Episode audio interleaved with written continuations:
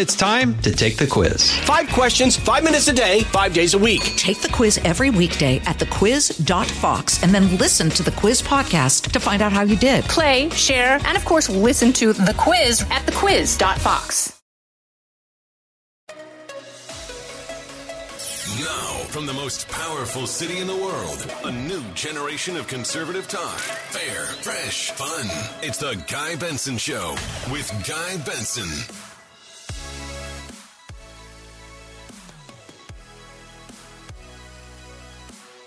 It is Monday, October 31st, 2022. Happy Halloween. And welcome into the Guy Benson Show. I'm your host, Guy Benson, political editor at townhall.com and a Fox News contributor. Glad to have you all here. Every single weekday, 3 to 6 p.m. Eastern Time, that's when we air live. If you can't listen as we air, we have a podcast. It is free on demand every day. GuyBensonShow.com for more information, or FoxNewsPodcast.com, or wherever you get your podcasts. Shoot us a follow on social media, Twitter and Instagram, at Guy Benson Show. Here's our lineup today. Tom Bevan will walk us through some of the latest polling as we are 8 days away from the midterm elections. Tom Bevan of Real Clear Politics is here later on this hour. Molly Hemingway is going to join us in the next hour. And beyond that, in our final hour, Howie Kurtz as well. I will be discussing with both of them the media response to this attack at the home of the Pelosi's that is now just, we're getting some breaking news here that the FBI and the feds have filed charges against the suspect. And the FBI is saying in these charging documents that they believe the suspect planned to try to kidnap Speaker Pelosi. So that's at least now an emerging motive, potential motive here.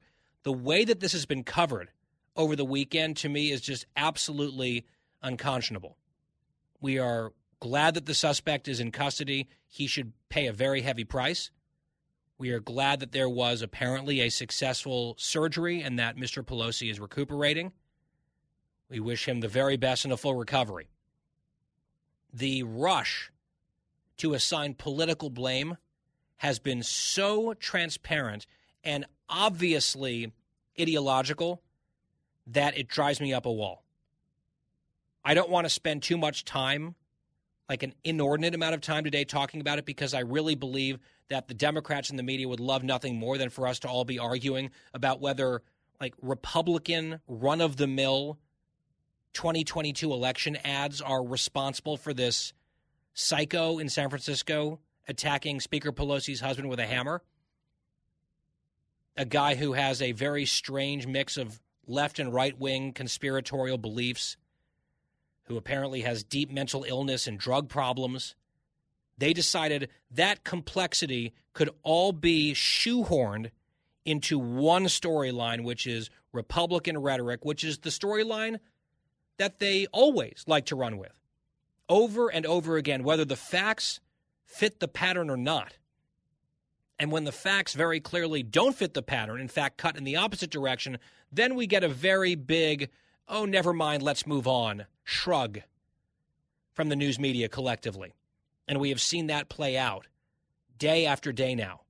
So I'm going to try to balance my anger and disgust with the news media with the need to cover other things that are more important, as opposed to this storyline that they are going as much as they can wall to wall with, for reasons that I think are obviously political. There is nowhere close to this amount of coverage, for example, of the Kavanaugh assassination attempt a few months ago.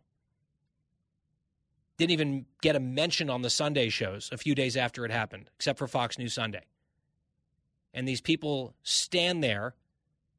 They tell us that, oh, this is a very concerning attack on democracy, and it's fueled by right-wing rhetoric. And they say these things before they have any complete picture of what was going on, what the facts of the case were.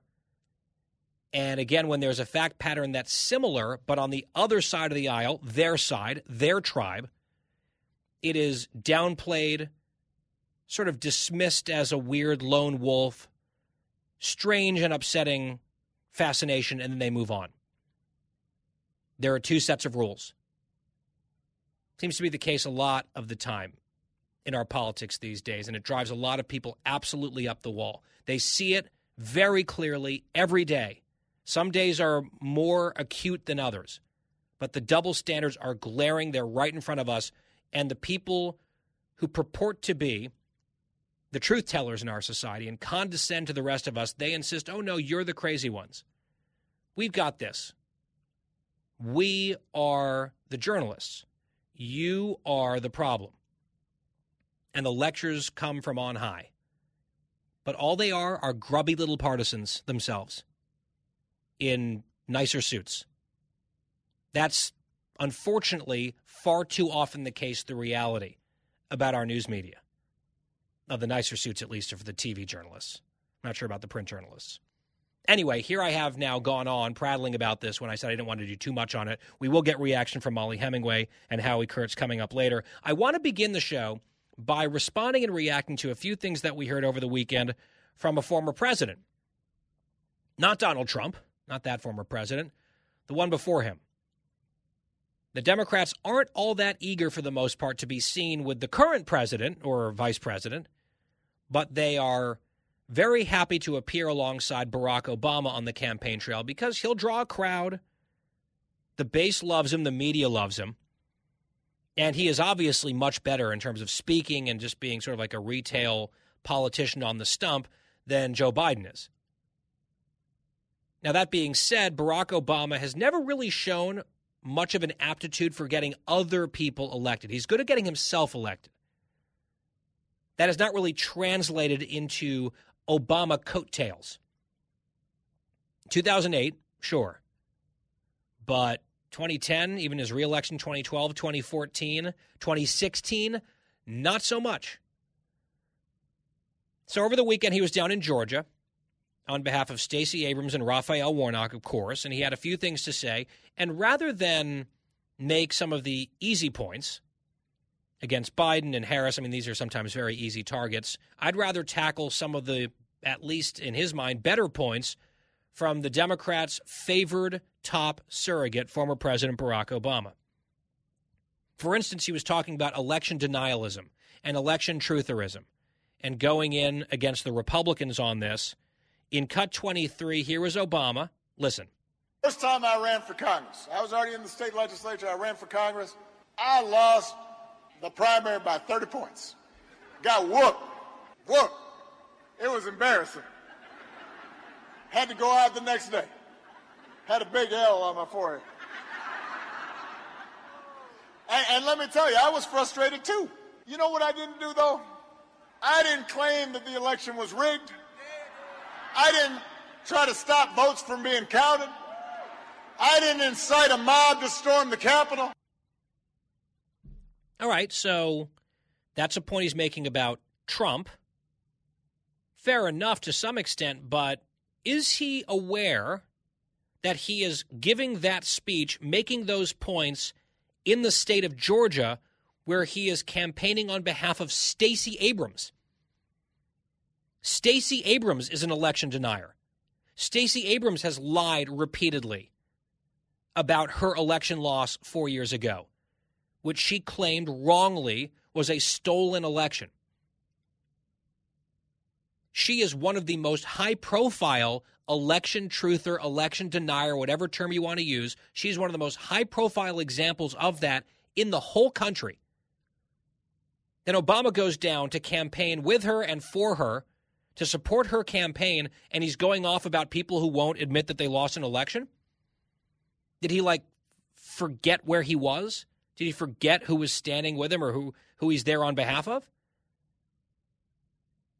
If Barack Obama is interested in going to Georgia and campaigning for someone running for governor who accepts election results and doesn't sow bogus doubts about the integrity of our elections, he should be endorsing and campaigning for Brian Kemp, the Republican. Of course, he won't do that because he's a partisan Democrat, and it's always about power for them. Same with the Republicans. They just pretend that it's not the case. They just do the whole country over party thing, all this high-minded nonsense. They are bare-knuckle, partisan, power-hungry people at their core. Both sides are. They just pretend that they're not. But he's not doing a very good job of pretending it, right? If democracy and the integrity of our elections, if that is what matters. And he said, you know, what he didn't do is claim the election was rigged or any of that. He said, then if that was truly the priority of one Barack Obama, then he would go nowhere near Stacey Abrams, an infamous liar about election results. He'd be stumping for Brian Kemp, who took a lot of fire, even from with his own party, former President Trump, for not trying to steal the election in Georgia. He'd also be down there for Brad Raffensperger, the Secretary of State, a Republican, who withstood huge amounts of pressure from Trump himself, for example. But no, that is not what Barack Obama was doing. He was in Georgia to try to get Democrats elected, including one of the Democrats who is most associated with election lying and election denial, Stacey Abrams. And yet he went on that little riff anyway. It's pretty amazing. Then he was talking about expertise in politics, and he had this very elaborate analogy about hiring a pilot to fly the plane, and do we want Herschel Walker, a football star, to be flying the plane or something like that. Here is Obama, cut 22. Some of you may not remember, but Herschel Walker was a heck of a football player. I mean, some of you are too young to remember, but in college he was amazing, one of the best running backs of all time. But here's the question. Does that make him the best person to represent you in the U.S. Senate? Does that make him equipped to weigh in on the critical decisions about our economy and our foreign policy and our future? Let's do a thought experiment. Let's say you're at the airport and you see Mr. Walker, and you say, hey, there's Herschel Walker, Heisman winner. Let's have him fly the plane. Okay, so do you want the football player flying the plane at the airport? Okay. I don't think sitting in the United States Senate and casting votes is the same as flying an airplane with, like, lots of years of rigorous training required as to not crash a plane and kill people, but I think we kind of get the point that he's making about expertise. Now, in this strained analogy, is Raphael Warnock the pilot? Right? Would you say, hey, there's my pastor. Let's have him fly the plane. What? Where would Raphael Warnock pilot the plane? Maybe over his ex-wife's foot? And the police get called? And she tearfully calls him a great actor? Remember that? I know we don't talk about that, just the Herschel baggage, not the Warnock baggage. And also, with all due respect to Barack Obama, who was a two-term president, what was his background? What was his expertise exactly? He was a community organizer for years. Then he got himself elected to the state legislature in Illinois, where he often voted present on controversial topics. Then he gave a big, well-received, smooth speech at a convention and got elected to the U.S. Senate in Illinois. Shortly thereafter said he would not run for president in 2008 because he wouldn't know what he was doing, and he's a big believer in people knowing what they're doing when they become president. And then he said, never mind, I know what I'm doing, and ran for president and won twice. Like, oh, here's the community organizer. Let's have him fly the plane? Well, he flew the plane for the whole country for 8 years. I just don't really know if this whole example that he's trying to play out really works. Implicit, by the way, in all of it is that Herschel Walker doesn't know what he's doing, doesn't know what he's talking about. Although he managed to beat Raphael Warnock in their only debate, so there's that. But Obama's saying, you need someone who's in command, who knows what they're doing. You're going to send them to the U.S. Senate, right? That's not Herschel Walker. You need someone who knows what they're doing if they're going to go and help fly the plane of state, if you will, as a member of the United States Senate. That might be a little bit more convincing coming from Obama if he didn't have on his itinerary this week a little jaunt up to Pennsylvania to campaign for John Fetterman for U.S. Senate. What Herschel Walker shouldn't fly the plane, but you want pilot John Fetterman getting behind the controls? How does that sound? What if you heard a little, ladies and gentlemen, from the pilot, from the flight deck announcement from John Fetterman? How would that make you feel these days? Apparently great if you're Barack Obama, who wants to put John Fetterman in the U.S. Senate. It's just incoherent. He hates election denial, but he's in Georgia campaigning for Stacey Abrams. Herschel Walker doesn't have the brain capacity and the expertise to be a senator, but John Fetterman does. Try to make sense of it, and you can't unless the sense is this. Barack Obama's a Democrat. He wants the Democrats to have control and more power, and they will put anyone into positions of power if it means that they get their agenda through. That's it. It is not more complicated. There's no country over party. It's party over everything. And if that means being absolutely hypocritical on some issues and putting in totally unqualified people or deeply flawed people elsewhere, so be it. That's the mentality. Herschel Walker reacted to this. In fact, I'll play you some of the audio. It's a pretty funny reaction. We'll get to that as soon as we come back. Just getting started. A brand new week here on The Guy Benson Show. Don't go anywhere. We will be right back. The Guy Benson Show. More next. The world of business moves fast. Stay on top of it with the Fox Business Rundown every Monday and Friday. Listen to the Fox Business Rundown starting May 20th at foxbusinesspodcasts.com or wherever you download your favorite podcasts.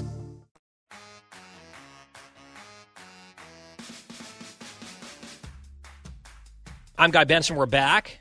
In the last segment, we played that sound of former President Obama in Georgia. Do you want Herschel Walker flying the plane, the pilot?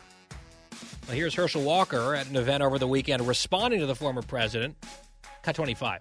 President Obama was here last night. Y'all saw him. He said, "I'm a celebrity." Yeah. He got that one wrong, didn't he? I'm not a celebrity. I'm that warrior for God. And he got something else wrong, too. You remember 2 years ago he told us to vote for Joe Biden, didn't he? He got that one wrong, did he not? Hey, he got that one wrong. He's lost twice to Georgia already, hasn't he? So I think he probably need to set this one out. Don't you think so? He probably need to set this one out, because let me tell you, this was so funny. He said that he wouldn't get me to be a pilot. I wouldn't hire him to be a pilot either, will you? Hey, I haven't taken my pilot license, have I? So he got that one wrong. And then I tell you what he will hire me to do before he hired Warnock. I bet he'll hire me to be on his debate team before he get Warnock winning out. Yeah. I mean, that is, he's coming out firing there, coming in hot. Pilot Herschel. I think my favorite line was, isn't this the same Barack Obama who came to Georgia and told us to vote for Joe Biden? Maybe he needs to sit this one out based on the outcomes that we're seeing in this country. He's like, would we hire Barack Obama to be a pilot? Kind of asking the same question that I just did. What exactly is this pilot analogy? Did we think this one completely through, Mr. President? Maybe not. The crowd loved it. Obama, of course, loved it because it was him saying it. We'll see what the voters of Georgia have to say in 8 days. More on the Peach State coming up. But first, we'll get to polls with Tom Bevan when we return. Out of the gates and ready to go. Hey, it's Hutton Withrow. Hot Mike is here on the Outkick Network. We've got your afternoon covered with the latest sports discussion, and it's available wherever you find your audio. Daily analysis and news. He is hot. I am Mike. Actually, my name is Chad. His name is Jonathan, but you get the picture. We're going to bring it every single day. Whatever you want to call us, we'll respond to. We just want you to respond to what we're dishing out every day. And while you're here, we hope you subscribe to the podcast, like, subscribe, and share. You're listening to a new generation of talk. Guy Benson. We're back. It's The Guy Benson Show. Thanks for being here. GuyBensonShow.com. It's our website. Podcast is free every day. And with us now, Tom Bevan, co-founder and president of RealClearPolitics.com, at Tom Bevan RCP on Twitter. Tom, I have to ask you just quickly, if the rumors are true and if Twitter starts charging people to have the blue check mark as a verified person on Twitter. Are you forking up the money every month, or are you shedding the little emblem?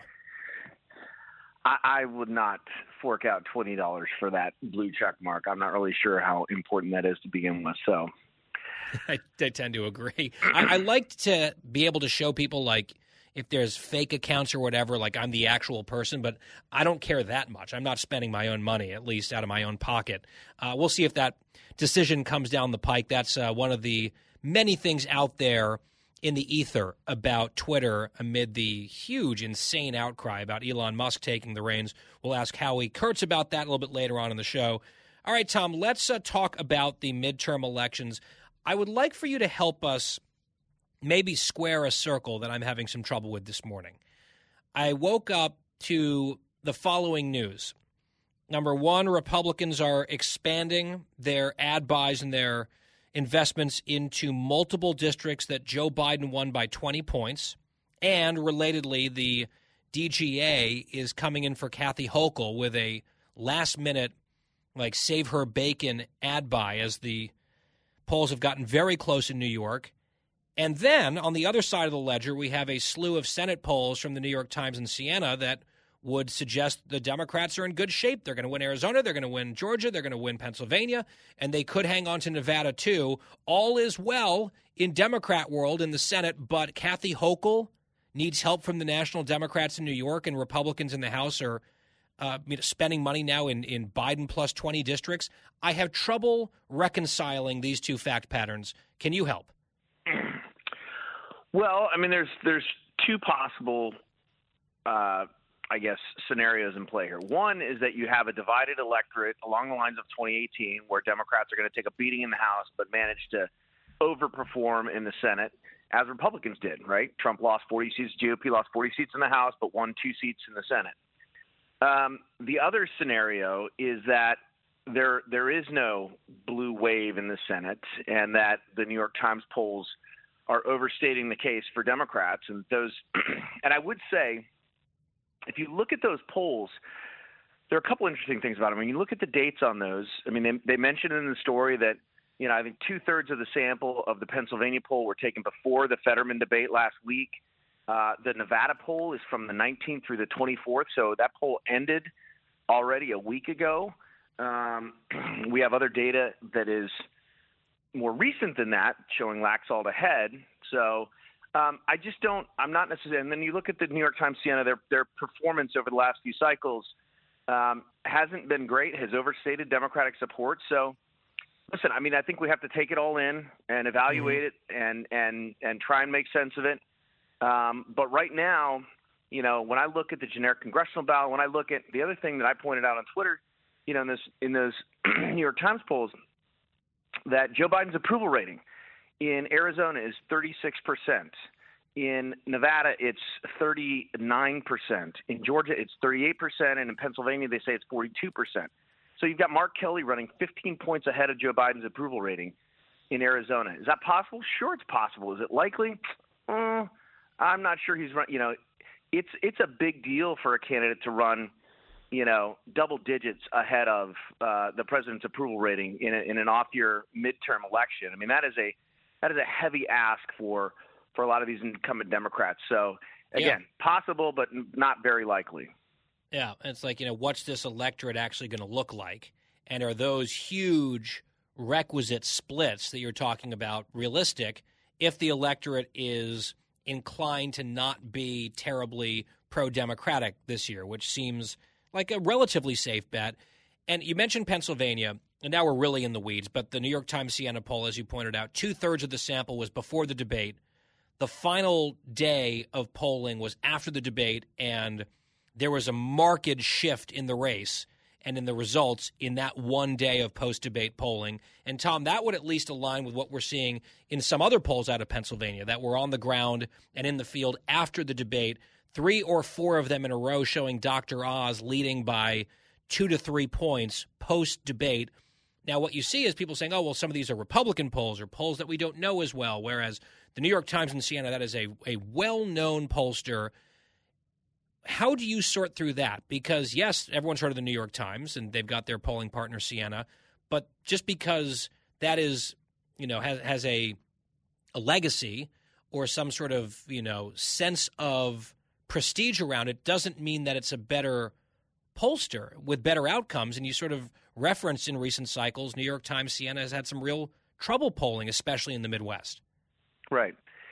Yeah, look, I mean, so we have one poll, Insider Advantage, that was in Pennsylvania that was taken after the debate, showed Oz up 3. The polls you mentioned, there's one called a group called WIC, which is a new firm, and another firm called Coefficient, which is a new firm. We do not include those in our average. And those are two polls that show Oz ahead. And so we still have Fetterman ahead in our average, and that includes the New York Times Siena poll. But this is one of the reasons, Guy, that we're doing this polling accountability project, because, you know, it's important that pollsters are held accountable for their results and their accuracy.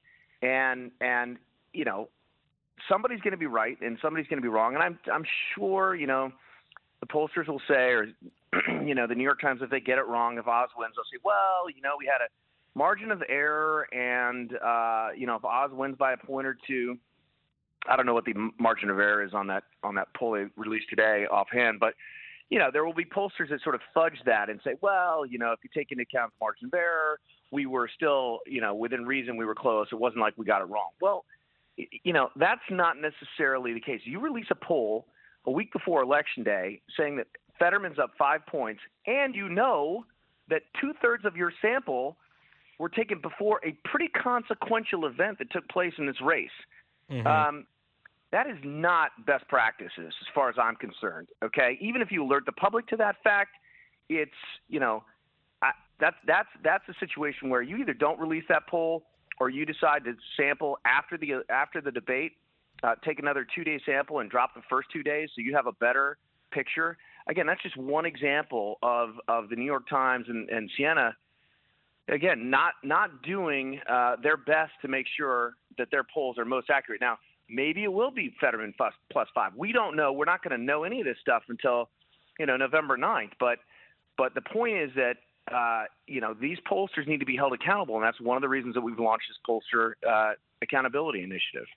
Yeah, I would just point out, in Pennsylvania in 2020, at the very end of October into November, just looking at some of these polls, ABC News, Washington Post, Biden up 7, New York Times, Siena, Biden up 6, Monmouth, Biden up 7, let's see, NBC News, Marist, Biden up 5, and of course, Biden won by a point.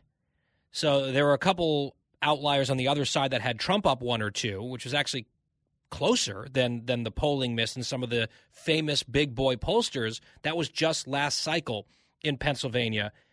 There's another related thing here that I did want to ask you about, and I'll give Nate Cohn of the New York Times some credit for this, again, being transparent, although he had this pulled out of him by a Republican operative who asked a question on Twitter.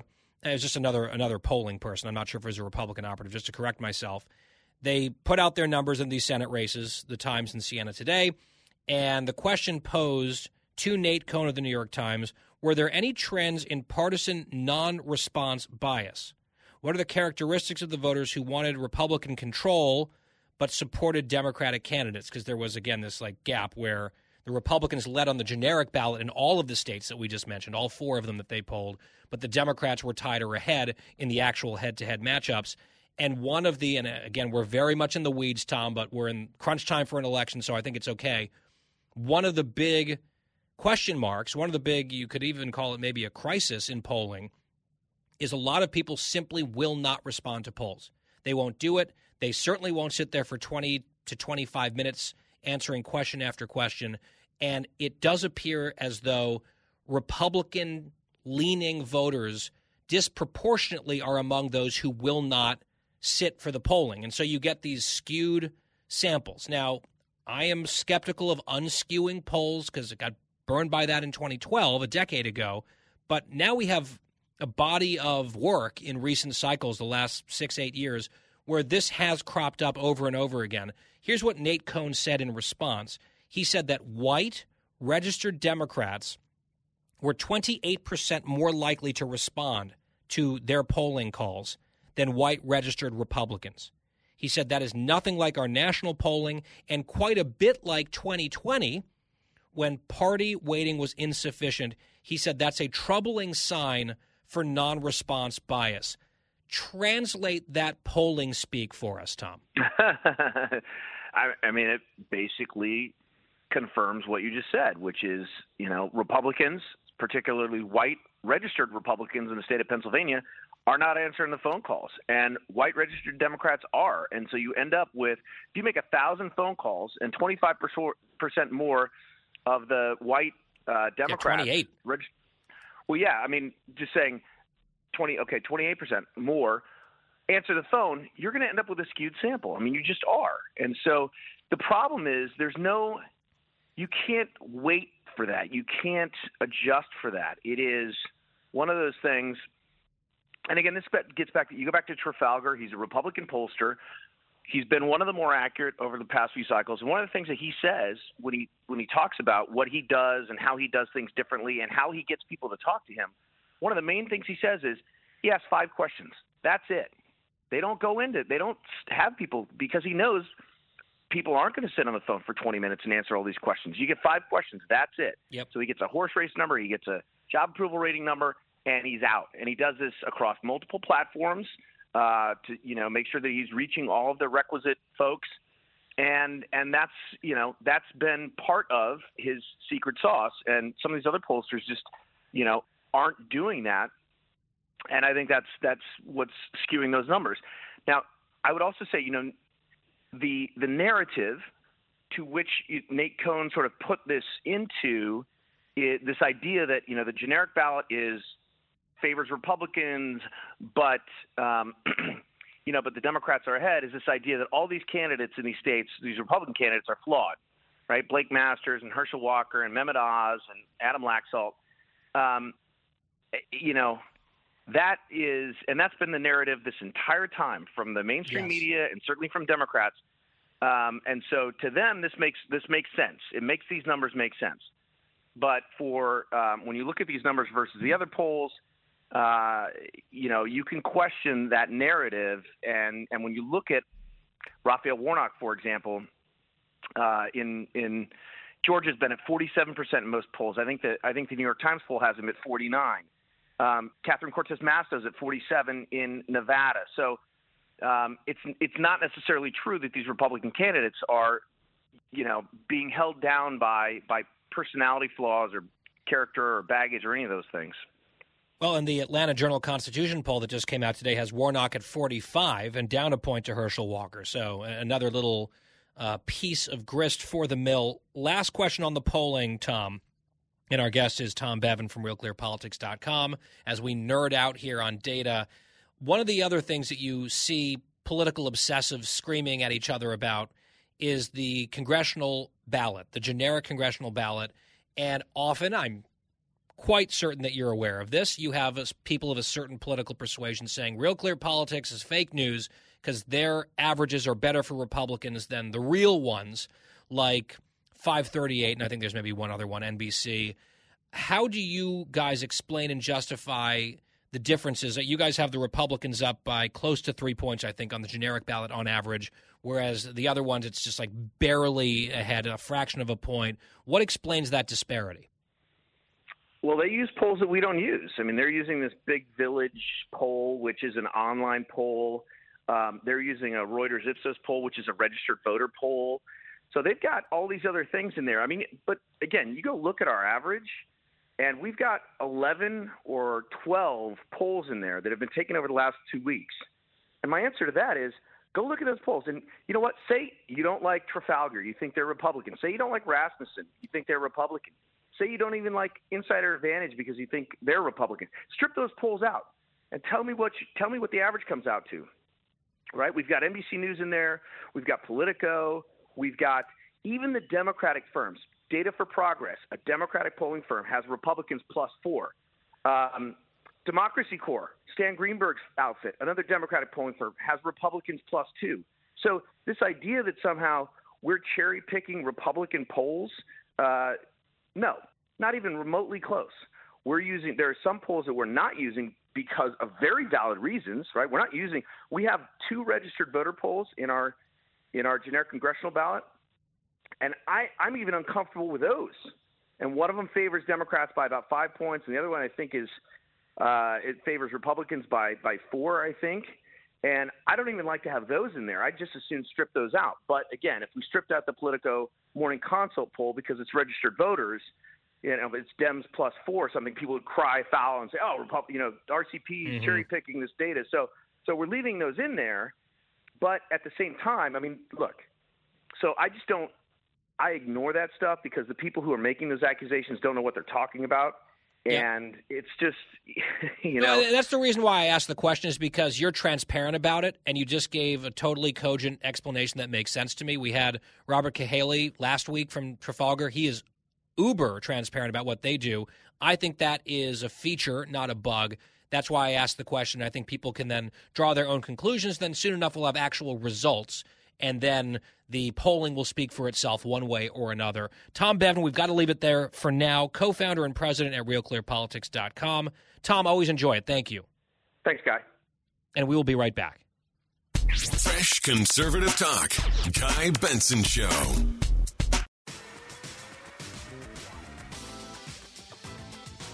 Inflation is not going up due to government policies.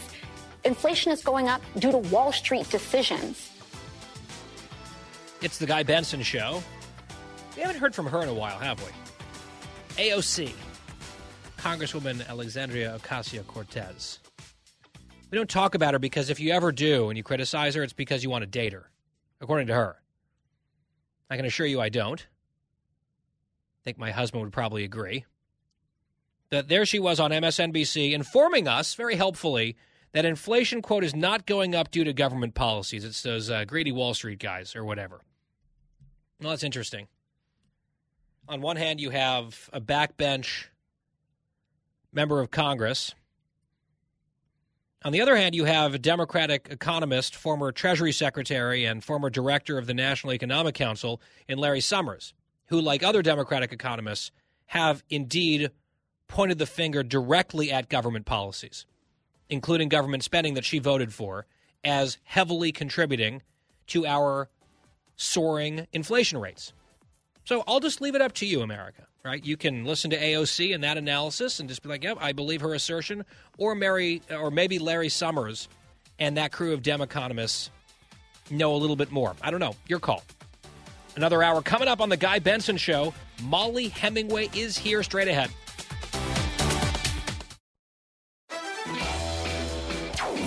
From the most powerful city in the world, unconventional talk from a fresh, unconventional conservative, Guy Benson Show.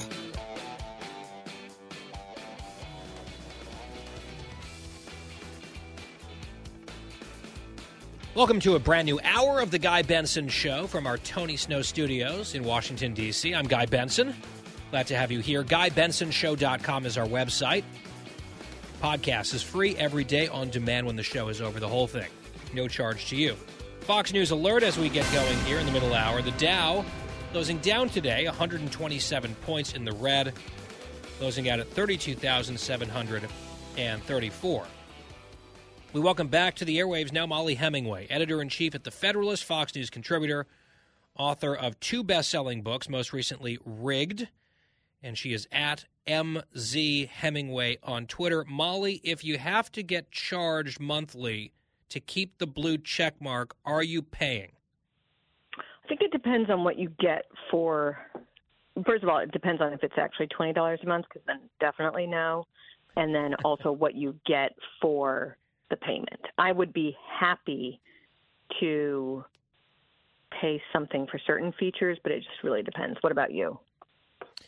I'm probably a no. I don't think I'm paying out of my own pocket just to keep a blue check mark. If there's other stuff, like I'm open to that, and if, let's say, one or both of my employers feel like it's important for me to have it for some reason, then I'd be more than happy to expense it. But I think in terms of my own personal cash, I'm not sure I would invest any amount of money on a monthly basis just to have the check mark. That's sort of my initial inclination. I will say I'd had a habit of just on principle blocking any and all advertisers on Twitter. I've been doing this for years. Sometimes it was because they actually annoyed me with their advertising. Sometimes I just didn't want Twitter to make money. And since Elon bought it, I've actually taken a break from blocking the advertisers that are promoted in my feed. So. All right. So there's at least one woman changing and altering her consumption, or at least her usage habits on Twitter because of the Elon takeover. Molly, I do want to ask you primarily about a story that has made me so frustrated all weekend long, and I talked about it a little bit at the jump today in the first hour. I also don't want to just take up huge chunks of time of, you know, valuable on-air time right before an election playing into the hands of the media and the Democrats who want us all talking about this terrible incident in San Francisco at the Pelosi home. I see that on our two competitors right now, CNN is talking about the Pelosi attack, MSNBC is talking about the Pelosi attack, Fox, we're talking about the midterms and the dynamics of the midterms. Look, obviously it's news if someone breaks into the Speaker's house and assaults her husband, and there were charges filed just today while we were on the air. That news broke. The FBI says that the suspect wanted to kidnap the Speaker of the House. She wasn't home and ended up having this strange confrontation, and then it turned violent with the Speaker's husband. There are details that were reported by the press that have since been clarified or retracted. There's still stuff about the timeline here that is very strange to me overall, but it looks like this was someone with bad intentions who showed up to try to hurt the Speaker, ended up assaulting her husband. It's awful. I hope he spends a lot of time in prison for a very serious assault. We are just learning today, Molly, within minutes of, just minutes ago, that there was at least an intention on this guy's part to do harm to Speaker Pelosi. We don't know why. We don't know exactly what the motive was. As you go through and look at this man's background, and I realize this is a big preamble to my question, but I think it's important to lay some of this out. Some journalists are actually doing the legwork of going around and finding things out about this man who, according to our colleagues here at Fox, is an illegal immigrant who overstayed his visa. He's Canadian. He's lived in the San Francisco Bay Area for a long time. He's in this, left-wing hippie commune. He's done a bunch of nudist protests against war and other things. He also has posted a bunch of crazy conspiratorial content, some of which might be categorized as right-wing, some might be categorized as more left-wing. It seems like he's just all over the map. People who know him, including an ex, say that he is deeply mentally ill. He thought he was Jesus Christ for the better part of a year. He's also gone on rants against Christians. There's apparently some very serious drug use and maybe a drug-addled situation. That is a very complicated backdrop to this incident involving this individual, almost none of which was reflected in the national coverage of what happened. They just skipped, Molly, they skipped the journalism and straight to the blame game that because it was Speaker Pelosi's house, it must be political violence, and it must be right-wing political violence, and it must be inspired by right-wing or Republican rhetoric and anti-Pelosi TV commercials or whatever. And, it was like nanoseconds from the attack happening to the finger-pointing starting, totally independent from any evidence, which is still up in the air in a lot of respects. And, Molly, it drives me nuts because they do it every single time. When the fact pattern doesn't actually fit their narrative, they don't care. And when the fact pattern actually does sort of fit their narrative, but in reverse, they ignore it and drop the story as quickly as possible. And I'm just sort of beside myself when I see this. It's like Exhibit A of why I think there's a lot of deserved, deep-seated contempt and mistrust for a whole lot of the news media. And with that, I will give you the floor because I've been ranting here. Well, I do think it would be very frustrating to watch what the media did if you still had any confidence in their ability to report news. I've given up on that a long time ago, so it almost doesn't frustrate me. It's just more what I expect. Like if they try to assassinate Brett Kavanaugh, that's a story that doesn't even get put on the front page of the Washington Post. If some guy tries to go after the Pelosi's, it's drop everything you're doing, cover nothing else every day, all day until we get through the election. And, you know, I would hope everyone would hate any kind of violence against political figures, and they should. I think it's a little frustrating for people that San Francisco is dealing with all sorts of crime similar to this type of crime. And what I mean by that is that this guy's clearly mentally disturbed. It would not be unreasonable to think it's from a lifetime of very hard drug use. That's the kind of crime we're seeing in the homeless population or the less housed populations of San Francisco. People are having all sorts of difficulties with break-ins that don't even get responded to by the cops out there. There's like the defund the police movement. You've had corporations having to flee San Francisco. And you don't get the same level of concern for that when it's just normal people who are being terrorized by this type of situation as you do when it's this individual. And I mean, it should be bigger news when the Speaker of the House is targeted, but sure, not this much bigger news relative to what most Americans in big cities have been dealing with for a few years now. There's also, I'm sure you saw or have seen clips, Margaret Brennan at CBS just hounding the NRCC chairman. Why are you running ads? Why are you saying fire Pelosi? Why are you using these images like that? Like, you must stop campaigning. We're 8 days out from an election. You must stop campaigning against the unpopular Speaker of the House because reasons. And, like, they don't show their work. They don't connect the dots. They don't actually establish these things. They just say it. Meanwhile, it's just much more of a loosey-goosey shrug. Oh, well, isn't that a strange, unfortunate, rogue person whenever there's an example of media or rather political violence in the other direction. I hate to bring her into it, but I think we have to grapple with this a little bit. Over the summer and late in the spring, we witnessed a whole string of terrorist attacks against pro-life pregnancy centers across the country. Vandalism, threats, firebombings, all sorts of menacing, really disturbing stuff. And the Democrats, of course, were just turning their rhetoric up to 11, as they so often do on so many things. And so incendiary rhetoric all over the place, and then incendiary devices thrown into buildings that then burned. And it wasn't just one or two. It was a whole bunch of them. And Speaker Pelosi was asked about it, and she clearly was annoyed by the question, would not even summon a minor condemnation. She just doubled down on her abortion stance and basically told the media, we're done here. Just as a flashback, this was Speaker Pelosi a few months ago, cut 17. Actually, as far as the abortion case is concerned, there has been a number of attacks on churches, on crisis pregnancy centers. Republicans are going after Democrats for not saying anything, and they're saying that your rhetoric is contributing to these attacks on these crisis pregnancy. Well, let me just say this. A woman has a right to choose, to live up to her responsibility. It's up to her, her doctor, her family, her husband, her significant other, and her God.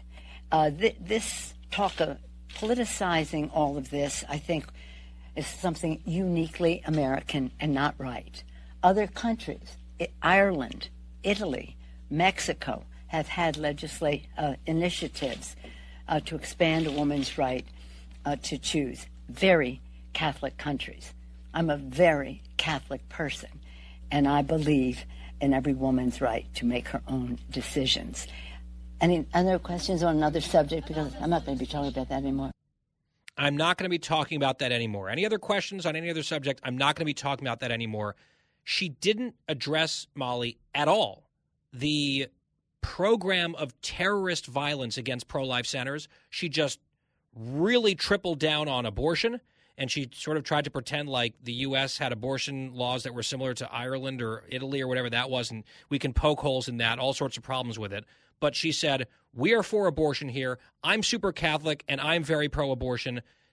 I'm not – she would not talk about the fire bombings. And then she said, any other questions on other subjects, I'm not going to be addressing that. And very dutifully, obediently, to my knowledge, the news media never asked her again. She just didn't want to address it. There was no condemnation. Then there was no outcry over the lack of condemnation, and they all just moved on. And you just compare that with what we're seeing right now involving her husband, and I guess it doesn't bother you as much as it bothers me, but it does. It does. Yeah, I'm Lutheran, not Catholic. Happy Reformation Day, by the way. But I'm smart enough to know that it's actually not Catholic to support the firebombing of Catholic churches or the firebombing and arson and vandalism at maternal care centers. That's not a Catholic position. That's not a Roman Catholic position. But it wasn't just that, where she didn't want to deal with that question at all, and she didn't condemn the violence against people who take care of unborn children. You might recall in 2020 when she was asked about the riots that caused $2 billion worth of damage in cities across the country, she said, people will do what they do.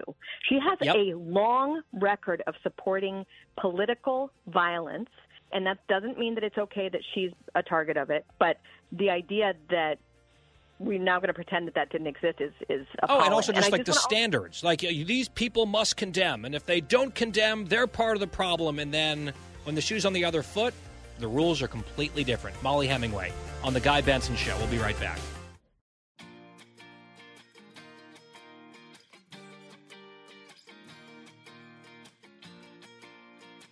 I'm Guy Benson. Welcome back to The Guy Benson Show. I don't pay a lot of attention to newspaper endorsements in political races because usually they're pretty predictable. Newspapers, especially liberal ones, always endorse Democrats. Occasionally, you'll see one that raises eyebrows because it's a little bit out of step with expectations or might hold a little bit of greater weight in a contest that is closely watched. For that reason, I want to tell you about the Pittsburgh Post-Gazette endorsing over the weekend Dr. Oz in the U.S. Senate race. Post-Gazette, the biggest newspaper in western Pennsylvania. And I will read you part of what the editors write. They say neither candidate has experience as a U.S. senator. Given the lack of substance during the campaign, many voters will have to make a leap of faith on November 8th. We believe Mr. Oz, that's doctor to you, is the better bet for Pennsylvania. A retired cardiothoracic surgeon, Oz, 62, led the Emmy Award-winning Dr. Oz show for 13 years.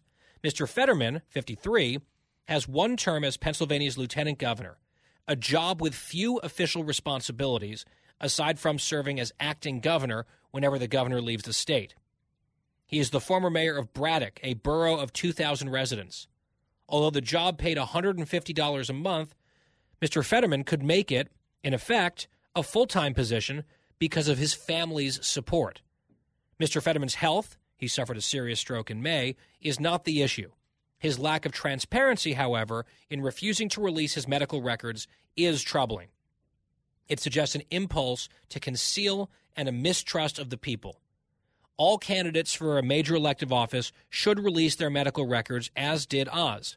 If you want privacy, don't run for public office. The Post-Gazette editorial continues. Mr. Fetterman's life experience and maturity also are concerns. He has lived off his family's money for much of his life. This has allowed him to do some good things, including mentoring disadvantaged young people and working to improve community policing and economic development in Braddock, except crime actually got worse in that city on his watch. Businesses shut down, the hospital closed down, there was not economic development. It is a very depressed, failing municipality. That's just my side editorial. The Pittsburgh Post-Gazette editorial, though, continues, quote, that work, along with his 6'8" frame, shaved head and tattoos, attracted national media attention. Still, Mr. Fetterman, despite his hoodies and shorts, has little experience in holding real jobs or facing the problems of working people. That is putting it politely. They say in 2013, as the mayor of Braddock, Mr. Fetterman, after hearing gunshots, pulled a shotgun on an unarmed black jogger. It was, we believe, an honest mistake. Still, it's troubling that Fetterman never apologized for it. And during Tuesday's debate, confronted with his 2018 statement that he didn't support fracking, Mr. Fetterman still said with a straight face that he always supported fracking. At the very end of the piece, here's how the editors conclude. In a race on which much depends and little is certain, Mehmet Oz has shown he is better equipped to lead and deliver for Pennsylvania. And I think the fact that they were willing to go there on Fetterman's lack of work, his very light work experience, and just sort of the core of who he is, I'm sure did not sit well with a lot of people on the left because they are used to a whitewash on behalf of Fetterman, who's just, you know, this guy who had a difficult health circumstance, but they're all rooting for him. And they are averting their eyes and attacking anyone who refuses to do so from some very glaring realities about John Fetterman and his enormous disqualifying deficiencies, almost all of which have nothing to do with the stroke that he suffered or its after effects. But the Pittsburgh Post-Gazette took inventory of both of the candidates, really dug into Fetterman's shortcomings, and decided to endorse Oz. Whether that has any influence or impact on the race, I don't know. I'm slightly skeptical, but it's also kind of like a bit of a permission slip. Hey, this is maybe the way things are trending. Are we really going with this guy Fetterman? Maybe not. And a lot of the post-debate polling suggests that there are very significant doubts and hesitancies about Fetterman, as there should be. That race is a toss-up. It continues to move in Oz's direction, and it is getting down to nail-biting crunch time in the Keystone State. When we come back, I want to shift to New York and Florida, where there was some interesting interplay politically and a very silly controversy down in the Sunshine State that we will play audio about and react to. That's all coming up on The Guy Benson Show.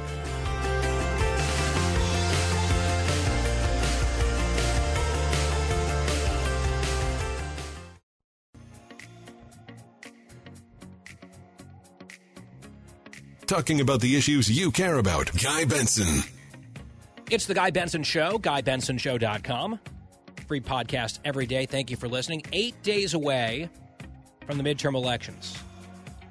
And if, let's say, 8 months ago, you had told me that we would be hearing a speech like this in the final week and a half before an election, given who is speaking, where he's speaking, and about whom he's speaking, I would have said, this doesn't make any sense. What is going on? And yet, here we are. This is Cut 29, Long Island, New York, over the weekend. You'll probably recognize the voice. I think it's great in politics when you don't have to choose between the lesser of two evils. You can actually support a very strong, capable candidate. And Lee Zeldin is that man, and he's the guy that can turn New York around. I've known him for a number of years. I've served with him. He's a veteran. He's somebody that has very strong values. And most importantly, he is capable of exercising leadership. And that's what you need more than anything else, and especially out of the governor's office. That is the governor of Florida, Ron DeSantis, who is up for re-election this year, campaigning in New York for the Republican gubernatorial nominee in Lee Zeldin. Because the race apparently in New York has gotten close enough that the Democrats are genuinely worried about it. How do we know this? They've deployed some of their big names to New York on behalf of Kathy Hochul. The Democratic Governors Association, the DGA, I guarantee you, on their list of scenario planning, they did not have needing to spend money statewide in New York as part of their 2022 game plan at all. They had allocated her, Hochul and company, $0, I would imagine. Because it's New York. 25-point win should be easy for the Dems. Well, here we are. Reported over the weekend that the DGA has just sort of at the last minute, the 11th hour, frantically cobbled together a super PAC that they can pour some money into and try to bail out Kathy Hochul. And things are so concerning in New York, and apparently so strong-looking for the Republicans in Florida, that Ron DeSantis feels comfortable leaving his state, leaving his own re-election campaign, and going to a deep blue state to try to help a Republican who might have a legitimate shot at winning the governorship in an upset. According to at least the last couple of polls, and who knows, right, all the caveats always apply. I have some doubts myself. But the last handful of polls suggest that DeSantis stands to win bigger. His margin in Florida will be bigger than the margin in New York. Florida, the famous swing state, battleground state. New York, the famous not swing state. But maybe things are different this year. So DeSantis was up there in New York over the weekend. Glenn Youngkin is there in the suburbs, Westchester County today. That's very interesting. Why is DeSantis feeling so confident? Well, I think there's a few reasons. Not only does the polling show him up by roughly 10 points, which is bonkers. Like, I can't just quickly glide past that. It is bonkers that you have a statewide office holder, especially one as polarizing and controversial, supposedly, as Ron DeSantis, ahead by potentially double digits in a state like that is just mind-blowing. But that is where things stand at the moment. Plus, if you look at the early voting numbers in Florida, it is just gruesome stuff for the Democrats. They have to build their blue wall, theoretically, in the early voting, with the fear that the red wave on actual Election Day voters will come crashing through, which is what happened, for example, in 2020. Democrats had their lead, they built it up in the early voting, and then Trump voters came out in 2020, and Trump won the state by 3 points. Because the Election Day swamp of votes overwhelmed what the Democrats had banked in their lead. Well, right now, the Democrats' lead is negative. They are down in the early voting already. So that is definitely a huge flapping red flag, a warning sign for the Democrats down in Florida. That's probably part of the calculus that DeSantis is thinking about and weighing as he makes decisions like leaving his state to campaign for someone else. Here's another one. New York Post reporting this just the other day. Florida Republicans have registered 9 new voters for every 1 new Democratic registration in the months leading up to the midterms. So in the final series of months, heading into November, Republican new voter registrations outnumbered Democratic ones in the state of Florida 9-1. That is an operation doing the work, building a very powerful turnout machine and registration machine.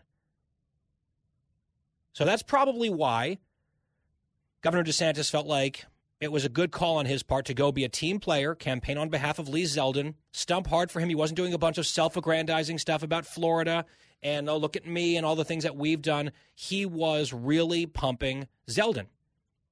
And if he can help turn out the base and Republican voters in certain parts of New York and keep that margin getting closer and closer, you never know what might happen in the governor's race. But even if Hochul squeaks one out, boy, that really matters down ballot, where you have 6 or 7 important House races that could go either way, at least theoretically in the state of New York. Now, there was another incident over the weekend. I don't want to call it an incident. A little kerfuffle, little hubbub involving Governor DeSantis, who was very busy. He was up in New York for Zeldin. He was at the Florida-Georgia game, the world's largest cocktail party, they call it. Big rivalry game. Unsurprisingly, the Bulldogs won going away because it's just a really good team. And the Gators are still not quite there. But the game takes place every year in Jacksonville. And DeSantis was in attendance to do the coin flip at the start of the game. He did the coin toss as governor. And while he was also up in Jacksonville, another item on his agenda was a surprise cameo appearance at a country music concert, which has now become something of a thing. So here's what happened. Luke Bryan is a country music star. He had a big, huge crowd, thousands of people up in Jacksonville. And at one point, he was talking about raising money for Hurricane Ian relief. We're not far removed from Hurricane Ian. There are still communities absolutely devastated, especially down in Southwest Florida.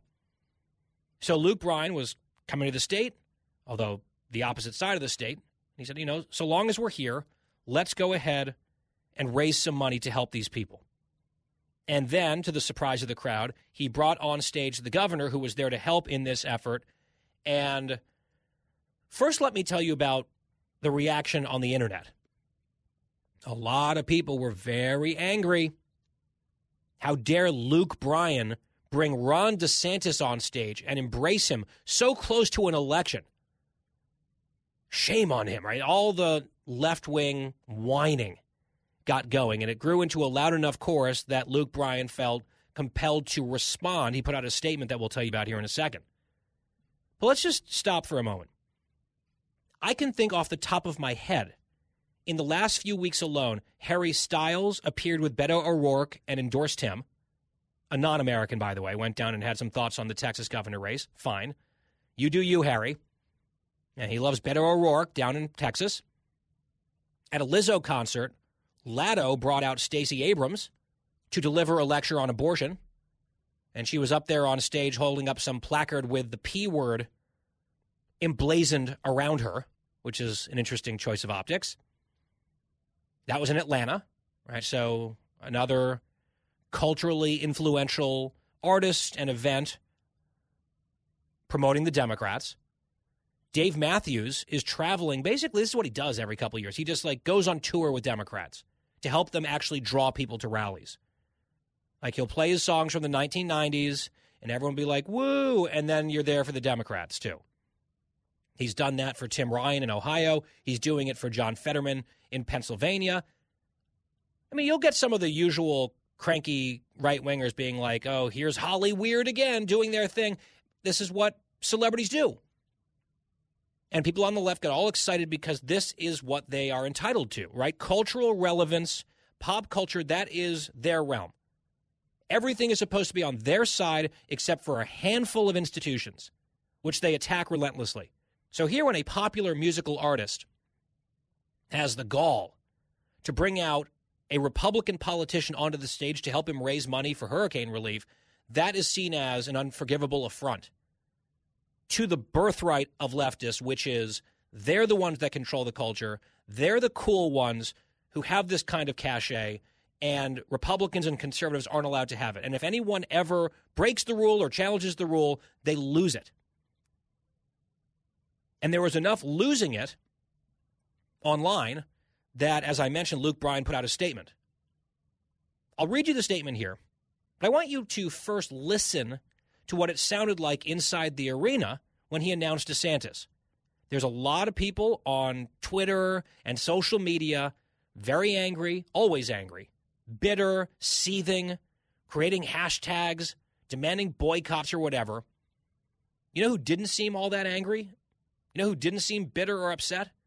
The crowd in Florida, in Jacksonville, when their governor showed up. Cut 18. We're going to have some fun, and we're going to raise some money tonight for the great state of Florida. All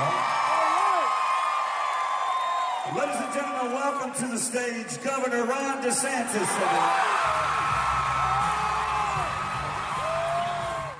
Now, perhaps the spin is that was screaming of terror before Halloween. Maybe that's what we just heard. Terrified shrieks that Ron DeSantis would be in their midst. Now he came out, he was throwing baseball caps into the crowd, big smile. People cheering wildly. Phones out, taking photos, taking videos. The place went crazy. But because we live in crazy times, a lot of people were mad. So here's Luke Bryan with a statement yesterday. Quote, I typically don't respond to stuff when I'm getting run down on a social media platform, but here's the deal. I understand Governor DeSantis is a very polarizing figure, but I grew up in a country where if a governor asks you if they can come and raise awareness to help victims of a natural disaster, you help. I've generally stayed out of politics throughout my career. I knew people would chatter about this, but for me, the more important piece was if I'm going to come back here a few days after a large portion of people have been affected by a natural disaster in a state where people have been good to me, this felt right. Raise awareness, have a little fun between the Georgia and Florida college fans before the game, and do what I love on stage. This is all I am saying about this. I'll be outdoors with my boys. Enjoy your Sunday. Love y'all. Go Dogs. And then he had a message at the bottom saying, text disaster to 20222 to support. So let me just say, I think it's absurd that he felt like he had to do this at all. Any sort of clarification or statement like, oh, this is why I had the governor of the state on to help me raise money to help people affected by the hurricane. It should be self-evident. There should be no requirement for clarification. Hell, maybe Luke Bryan is just conservative, and he likes Ron DeSantis. And guess what? That's fine, too. Democrats get to have this all the time, with various movie stars and celebrities and musical artists and bands. Republicans get to have that, too, from time to time. But in this case, it's not even what Luke Bryan is saying. He's not getting into DeSantis' politics. He allows that he's polarizing. But then he basically said, I hear you, duly noted, it was the right thing to do. There was no apology here, which I am gratified to see. No groveling, no prostrating himself, begging for forgiveness, no denunciation of Ron DeSantis. He was just like, yep, I hear that some people are mad. This is why I did it. End of story. I'm not going to discuss it further. Take care. Go Dogs. We live in very, very ridiculous times. And Ron DeSantis, by the way, so polarizing that there's a pretty good chance, according to the polls, that he will win by a larger margin in Florida than the Democratic governor in New York will win in her reelection, if she wins. Maybe we need to redefine polarizing. We got a break. When we do, since we mentioned the Florida-Georgia game, let's talk about what happened in Georgia last night. A soundbite you need to hear next. Fresh conservative talk. Guy Benson Show.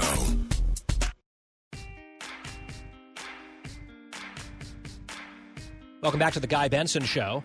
Let's talk Georgia politics real quick. I see the final poll from the Atlanta Journal-Constitution before the election just came out earlier today. Brian Kemp up, 7 or 8 points I saw, with a majority. And Herschel Walker ahead by 1 point. And some of my people that I know down in Georgia think that Herschel very well could be ahead on election night, and there's a chance that he could avoid a runoff. That might be a little bit optimistic, but I guess we'll see. It probably doesn't help that Stacey Abrams is circling the drain, along with her lies about election voter suppression, Jim Crow. President Biden calling the new law worse than Jim Crow. Well, there's all-time record turnout. And her explanation is, well, that doesn't mean there isn't suppression. Well, actually, yes, it does. So she lied, a racially tinged, disgraceful lie, and the lie is being blown up in real time before our eyes. At the final debate in that contest, which was last night, I didn't realize they had another debate, but they had another one last night, Kemp and Abrams. This exchange got a lot of attention. They were talking about crime and law enforcement. Kemp was touting his support and endorsements among law enforcement in the state, unlike Stacey Abrams, and she had a frustrated retort to that. Cut 6. Men and women in law enforcement know who is going to be with them, who has had their back and will continue to have their back, and that is me. And that's why we have the endorsement of 107 sheriffs around this state. As I pointed out before, I'm not a member of the Good Old Boys Club. So, no, I don't have 107 sheriffs who want to be able to take black people off the streets, who want to be able to go without accountability. I don't believe every sheriff wants that, but I do know that we need a governor who believes in both defending law enforcement, but also defending the people of Georgia. Did you catch that? You said, well, I don't have 107 sheriffs who want to take black people off the streets. Kemp is pointing out he has the endorsement of 107 sheriffs. She has 0. And her response basically is, well, they're racists. They are motivated by racial animus. They just want to round up black people. That's what these sheriffs are up to, which is why they're endorsing him and not me. What a disgusting smear of law enforcement from a desperate, losing candidate. Very generously, she does say, I don't believe every sheriff wants that. Oh, that's so kind, so magnanimous. Not every sheriff is a huge racist, but probably most of them are, which is why he got their endorsement and none of them gave it to me, because they're racists. Just awful. That's her big closing argument. Racist law enforcement. And just like she loves revising history and gaslighting us on a whole bunch of things, like she was blaming Brian Kemp for costing Atlanta the All-Star game when she did that, she also wants people to forget the words that have come out of her own mouth, for example, on defunding the police. Here's what she said last night, accusing Kemp of lying, then a quick flashback in Cut 8.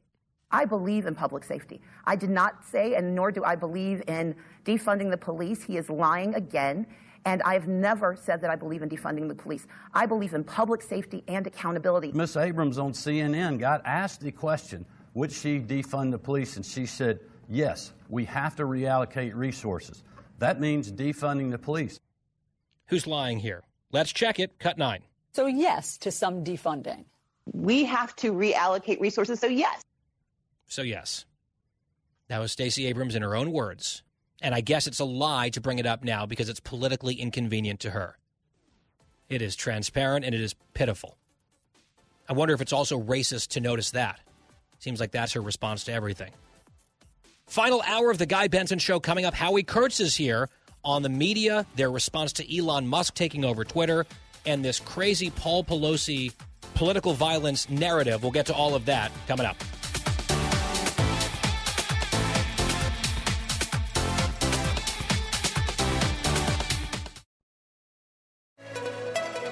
It's 5 o'clock in the most powerful city in the world, Washington, D.C. It's time for the Guy Benson Show Happy Hour, sponsored by the Finnish Long Drink. Finland's most popular alcoholic beverage has come to America. Visit thelongdrink.com. And now, here's your host, Guy Benson.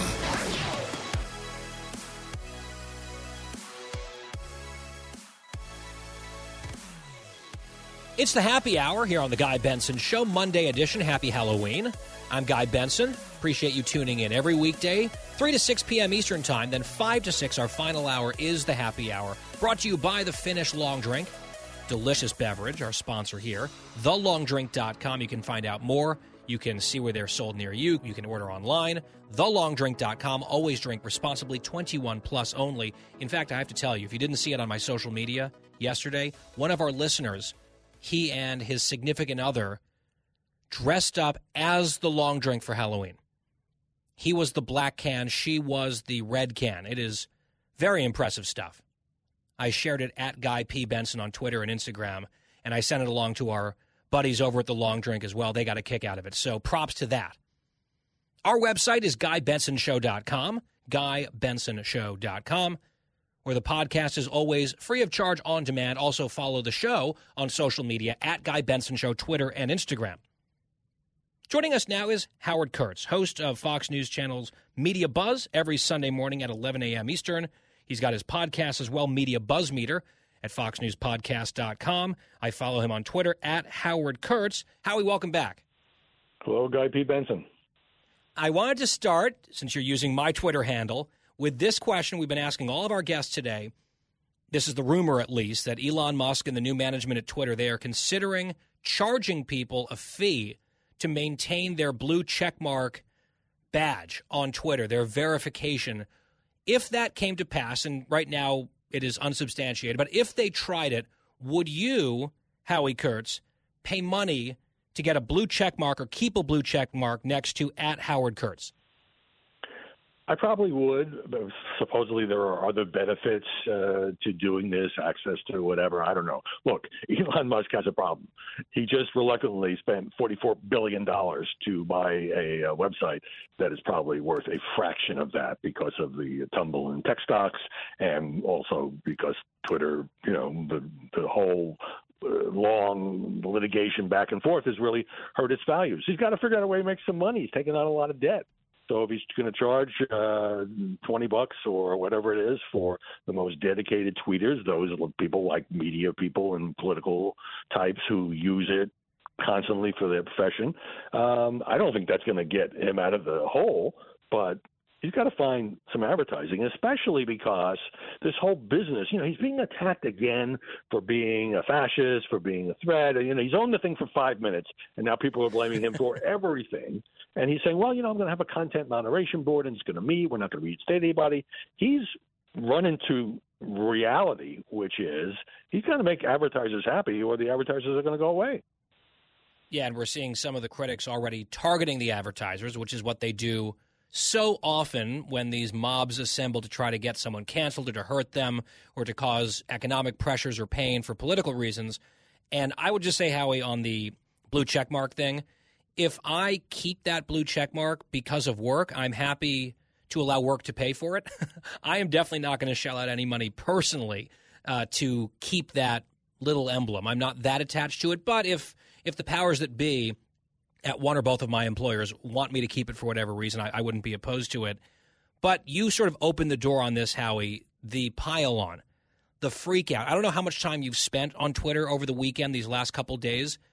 You would think among a lot of people, including a lot of blue check marks, journalists, activists, celebrities, you would think that the world is coming to an end because Elon Musk is now the owner of Twitter.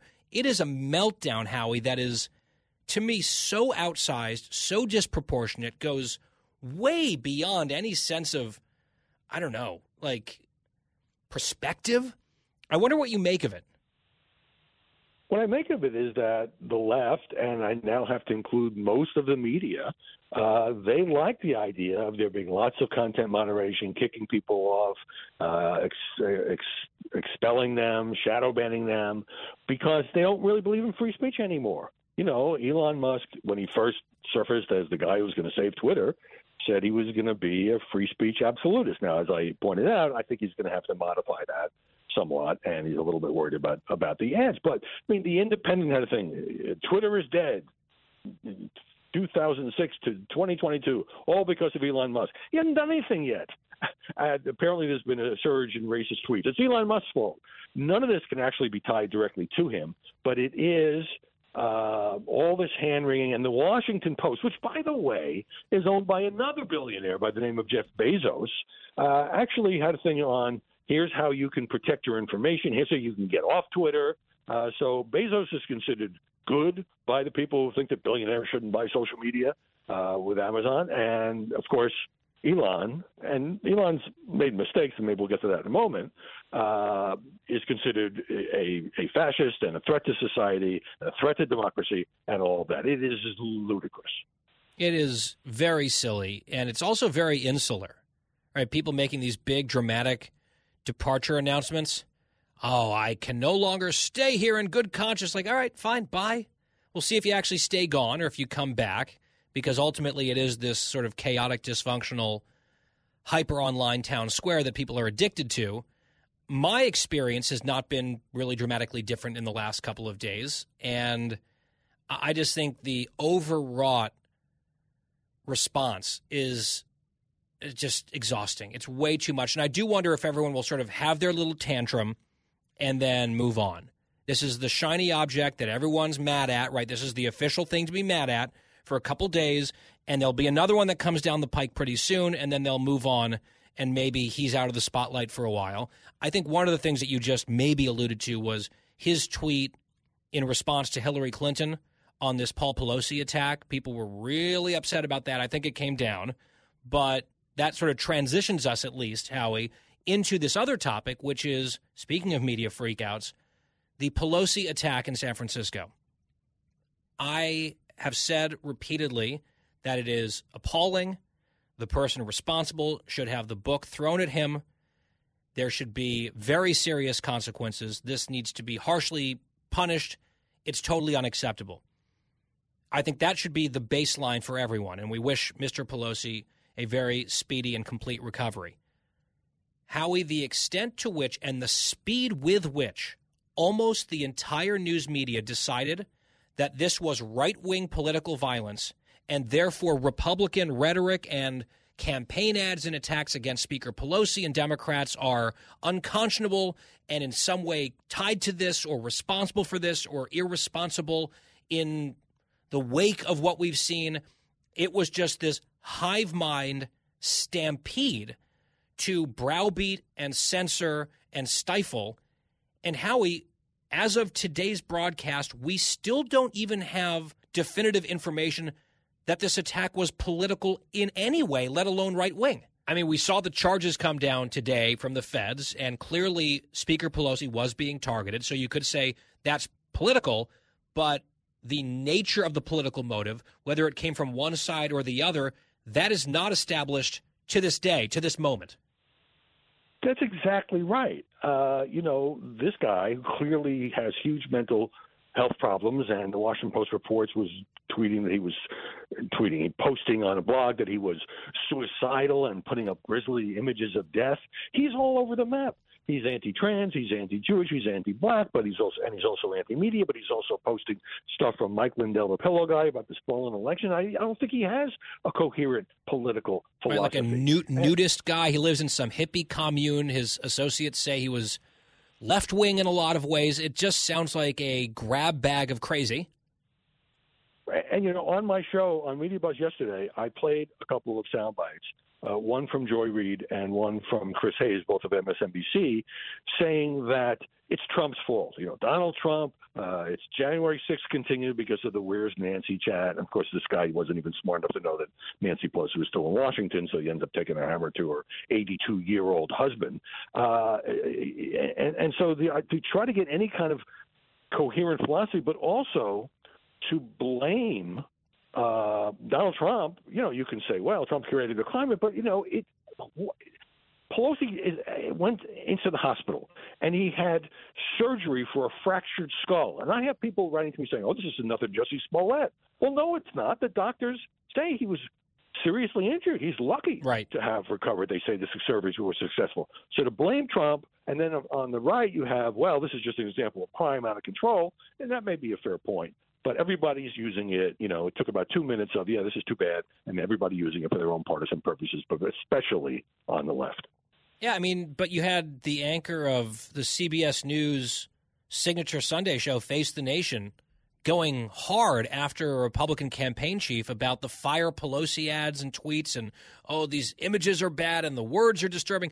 We have no idea what motivated this crazy person to do what he did. We don't know if it was right-wing politics, left-wing politics, some combination of politics, or no politics at all, which is what ended up being the case in the Gabby Gifford shooting years back with the killer or the attempted assassin of her. He killed other people in that incident.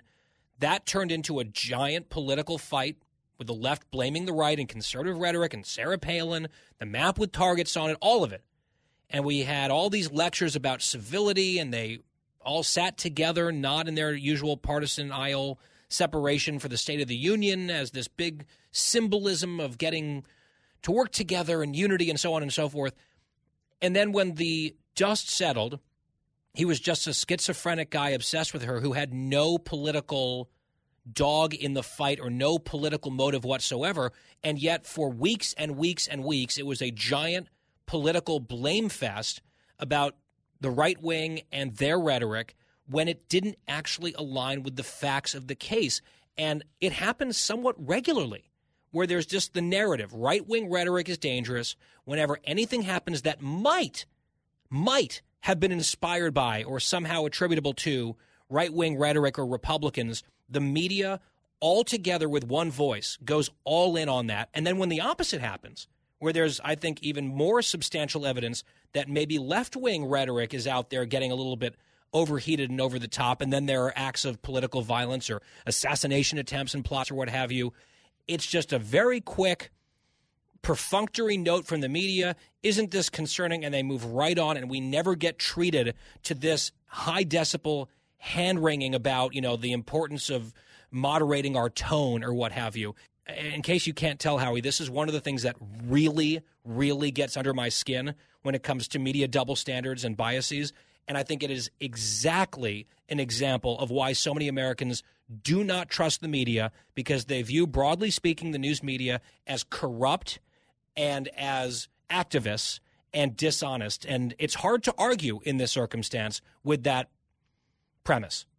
I was glad you brought that up, because the shooter in Phoenix, it turned out, never even saw the Sarah Palin famous crosshairs map. And I wrote a piece the next day saying it's unfair to blame this on Sarah Palin. She wasn't literally calling for anybody to be shot. And I got a lot of heat from a lot of my colleagues in the business saying, oh, no, you don't understand. And weeks later, they said, you know what, you were right. It really wasn't Sarah Palin. Well, and some of them never admitted it. And the New York Times resurrected the smear years later again. It was so built into the dogma of right-wing rhetoric and violence that they didn't even remember that it was a giant lie that they participated in. All right, Howie, let's take a quick break. I don't want to shortchange this conversation. Let's continue it as soon as we return. It's The Guy Benson Show. The Guy Benson Show. More next. Welcome back to The Guy Benson Show. Howie Kurtz, my guest, host of Media Buzz on Fox News Channel. And Howie, we're talking about the news media, political violence, finger-pointing, and narratives. And I felt like I may have cut you off right before the last break. I wanted to let you finish your point. There was a lot of coverage, I thought, at least for a few days, of the crazed gunman who shot up the Republican congressional baseball practice and almost killed Steve Scalise 5 years ago in Virginia. But he was a Rachel Maddow fan. Now, nobody in the mainstream media said, well, you know, Rachel Maddow, maybe her redic has inspired Bernie Sanders, I mean, right? He's a Bernie guy. Yeah.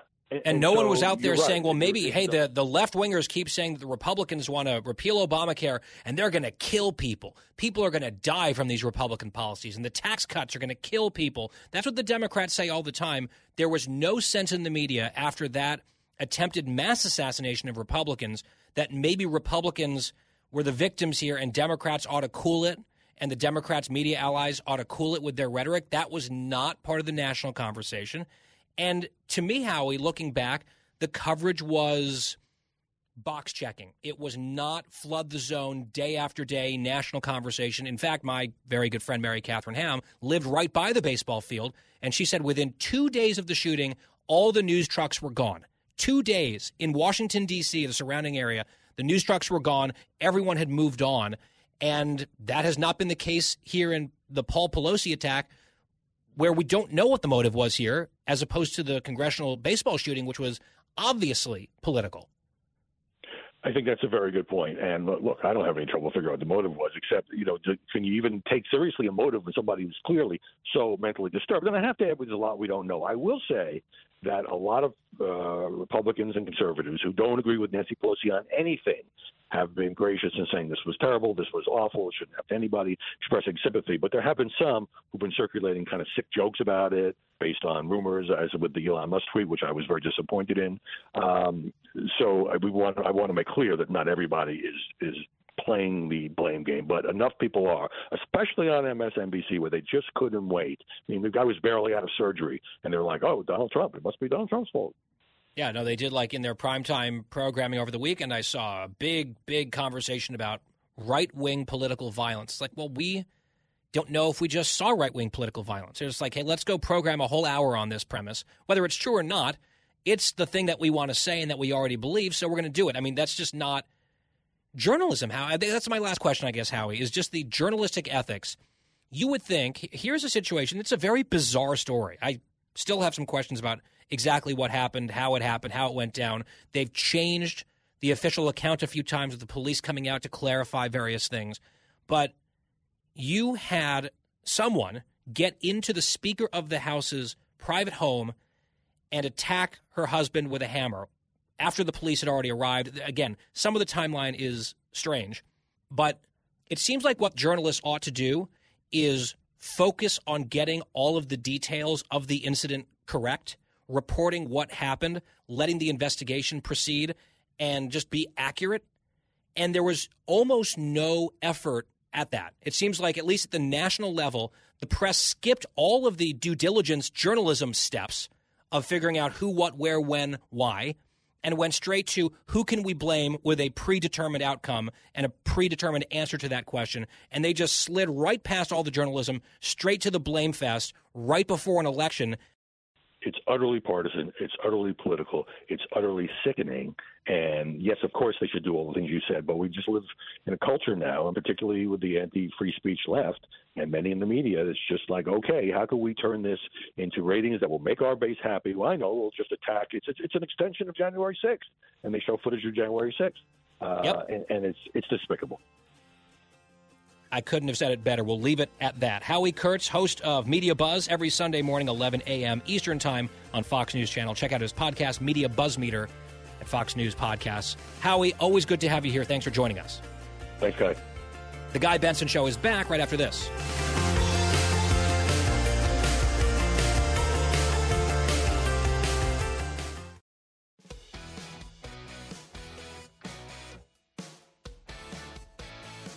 You're listening to a new generation of talk, Guy Benson.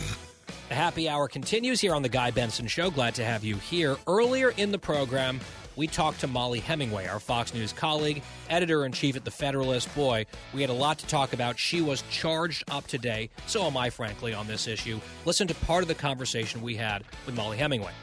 I see that on our two competitors right now, CNN is talking about the Pelosi attack. MSNBC is talking about the Pelosi attack. Fox, we're talking about the midterms and the dynamics of the midterms. Look, obviously it's news if someone breaks into the Speaker's house and assaults her husband. And there were charges filed just today while we were on the air. That news broke. The FBI says that the suspect wanted to kidnap the Speaker of the House. She wasn't home and ended up having this strange confrontation, then it turned violent with the Speaker's husband. There are details that were reported by the press that have since been clarified or retracted. There's still stuff about the timeline here that is very strange to me overall, but it looks like this was someone with bad intentions who showed up to try to hurt the Speaker, ended up assaulting her husband. It's awful. I hope he spends a lot of time in prison for a very serious assault.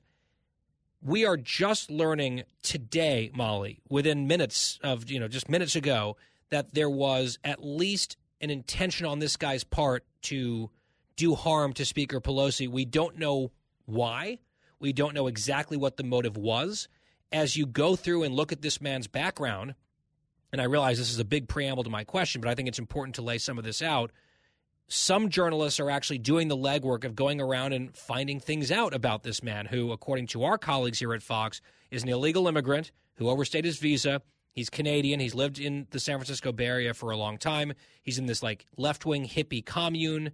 He's done a bunch of nudist protests against war and other things. He also has posted a bunch of crazy conspiratorial content, some of which might be categorized as right-wing, some might be categorized as more left-wing. It seems like he's just all over the map. People who know him, including an ex, say that he is deeply mentally ill. He thought he was Jesus Christ for the better part of a year. He's also gone on rants against Christians. There's apparently some very serious drug use and maybe a drug-addled situation. That is a very complicated backdrop to this incident involving this individual, almost none of which was reflected in the national coverage of what happened. They just skipped, Molly, they skipped the journalism and straight to the blame game that because it was Speaker Pelosi's house, it must be political violence, and it must be right-wing political violence, and it must be inspired by right-wing or Republican rhetoric and anti-Pelosi TV commercials or whatever. And, it was like nanoseconds from the attack happening to the finger-pointing starting, totally independent from any evidence, which is still up in the air in a lot of respects. And, Molly, it drives me nuts because they do it every single time. When the fact pattern doesn't actually fit their narrative, they don't care.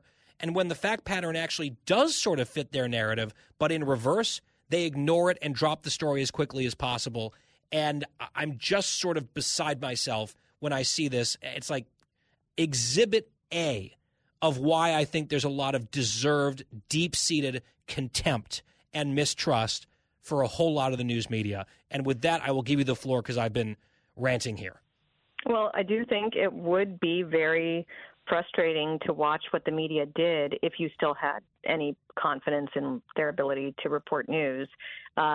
I've given up on that a long time ago, so it almost doesn't frustrate me. It's just more what I expect. Like, if they try to assassinate Brett Kavanaugh, that's a story that doesn't even get put on the front page of the Washington Post.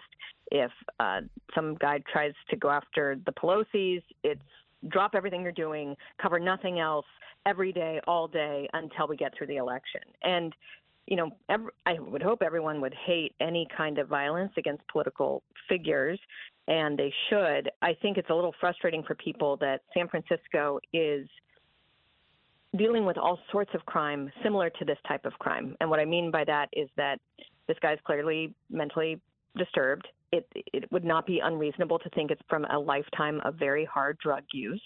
That's the kind of crime we're seeing in the homeless population or the less housed populations of San Francisco.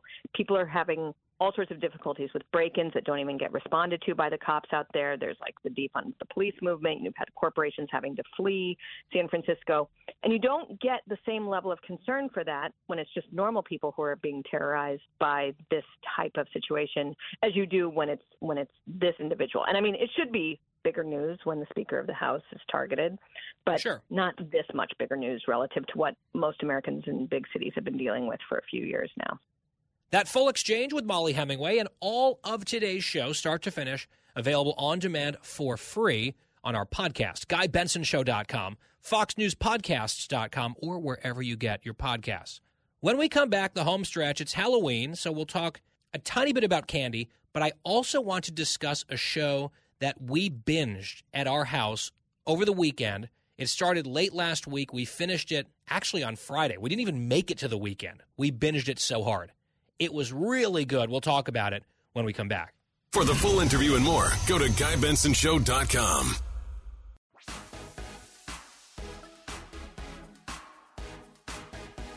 Home stretch on this Halloween Monday on The Guy Benson Show, GuyBensonShow.com. That's our website. The podcast is always free. USA Today with a story about the most popular candies in each of our 50 states. We don't have time to go through all of them, but they did rank the top 10 overall across the country, according to data at candystore.com. I don't know how definitive or exhaustive that is, but for what it's worth, here are the top 10. Number 10, candy corn. That's a red flag to begin with. You're telling me candy corn is a top 10 favorite candy in America? No. This seems like fake news. But we need the content, so I'll continue anyway. Number 9, Tootsie Pops. As a kid, I liked the lollipop, but not the Tootsie Roll inside. I don't like Tootsie Rolls. So I would eat the lollipop until it got down to the Tootsie Roll and then discard. Number 8, Snickers. That checks out. Number 7, Hershey's Kisses. I like them especially around the holidays. They do the commercials where they're little bells the Christmas season. Number 6, Sour Patch Kids. I am the hardest of no's. Everything about that candy is completely disgusting to me. No, no, no. But I know people like them, but you can have them. You keep them. Number 5 is hot tamales. Is that a candy? I'm not even aware of that. Maybe it's a blind spot that I have. Number 4 is Starburst. Number 3 is M&M's. I prefer peanut M&M's, of course. Number 2, Skittles, almost as bad as Sour Patch Kids. Awful. And then number 1, Reese's Peanut Butter Cups, which I can get behind. Not a big candy person. Of the top 10, I sort of like 1, 2, 3, 4 of them. So maybe I'm a little below average in terms of the sweet tooth. Wyatt, you seemed shocked and appalled by some of my responses. Yeah, Guy. I mean, I think some of the best candy is like the sugary, gummy stuff. Like I got to be in the mood for chocolate. And like right now, I would want like Sour Patch Kids. I wouldn't want a Hershey's bar or something. I would default to chocolate, and I really have to be in a mood for any other kind of candy, and I rarely am. I like gummy bears from time to time, but that's about it. I'm also not a huge sweet tooth person in general. Like if you're going out to dinner and you can have either an appetizer or a dessert, I'm going with the appetizer, skipping dessert. I like a little sweet at the very end, but even like one bite of something usually does the trick. Dan, candy preferences? So I used to always be chocolate. My favorite growing up was Three Musketeers. I don't know why. I liked like the fluffiness of it inside. And then is there marshmallow in there? Kind of, yeah. It's like a chocolate marshmallowy mix in there. Yeah. And that's why I didn't like it. And then I transitioned to peanut butter cups. Peanut butter and chocolate always. But in my later stage of life now, in my mid-30s, I love tart, like gummy candy. Like the ones you were just saying, hey, I love Sour Patch Kids, ooh, like gummy ropes, things like that. I love them so much. Oh, well, we would ask producer Christine what her preferences are, but she's off today for Halloween, 8 days before a big election that we're covering here. That's fine. Also, we know that she prefers to drink her dessert. All right, that's well established anyhow. Meanwhile, we mentioned this right before the break. Midweek last week, Adam and I started watching a show. And by the way, I thought about talking about it here in a previous homestretch or tweeting about it, but I can't do that anymore. When I'm watching a show, especially binge watching a show where people already know the outcome, I've had this happen in the past where I will say publicly that I'm getting into something, and then people, just to be jerks who don't like me, will tweet spoilers at me. They'll say, oh, so-and-so dies, or this is how this ends. So now I can't even talk about it until it's over. So these absolute, well, I can't use that word. You can probably guess the word that I want to use. Those people, I won't let them ruin my fun and rob me of joy. So midweek last week, we started watching. I had seen some good reviews on social media. I think like the Rotten Tomatoes score was really excellent. It is the reboot of a reality competition show that debuted, I want to say around 2000 or 2001, called The Mole.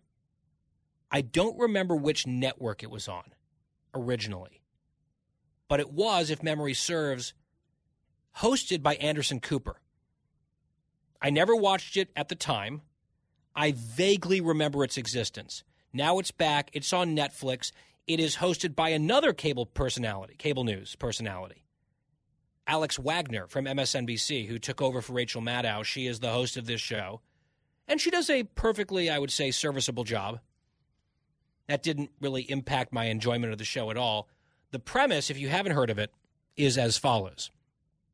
There were, I want to say, a dozen or so contestants who all arrived in Australia. This season was filmed in Australia. And it is a group competition show where there are elaborate tasks that the group must complete together. And there's an elimination component to it. It's a little bit complicated to explain, but the twist, sort of the hook of the show, hence the name of the show, The Mole, is that there is secretly someone among the contestants who is a saboteur, someone who is trying to, without being too obvious about it, undermine the group's efforts and reduce the amount of money that they're able to earn through these challenges. And the whole show is based on who is the mole and who is able to correctly identify the mole and then survive to the very end to beat the mole and win the money. And there's a lot of intrigue. There are twists and turns. There's a lot of psychological games that are played, and there's gamesmanship among the contestants, people pretending to be the mole to try to bring suspicion upon themselves because strategically that's helpful to them. And some people who you feel like, oh, gosh, that has to be the mole, and then it is revealed that they're not because they get eliminated. The mole never gets eliminated and gets revealed in the finale. And part of what I liked about it is not just the prisoner's dilemma-type challenges that they're given and opportunities where the good of the group is pitted against individual greed and the opportunity to undermine things, and people can go lie to others and then look out for themselves. There's a lot of sort of intriguing little subplots along the way where you really get to see human nature. But the challenges themselves are also just really well executed and cool. Like, the budget to produce this show must have been huge. They did not cut corners. There is one that's a prison break where they go into this antique, century-old prison, and they have to get out of the prison as a team. There's a bank heist in this old bank in, like, rural Australia. Those are just two examples. It was fabulous, and we raced through this thing. There are 10 episodes, I think like 45 minutes each or so, and by the end of Friday night, we were done. And we would talk in between the episodes, who do you think it is? It seems way too obvious that it's that person, right? Could that person be the mole, or is it just too obvious? What about that person? Then you start to come up with your own list of suspects and theories, and then sometimes they just crumble with surprising eliminations. Anyway, I understand the hype and the buzz around it. I would strongly recommend it. It is fun.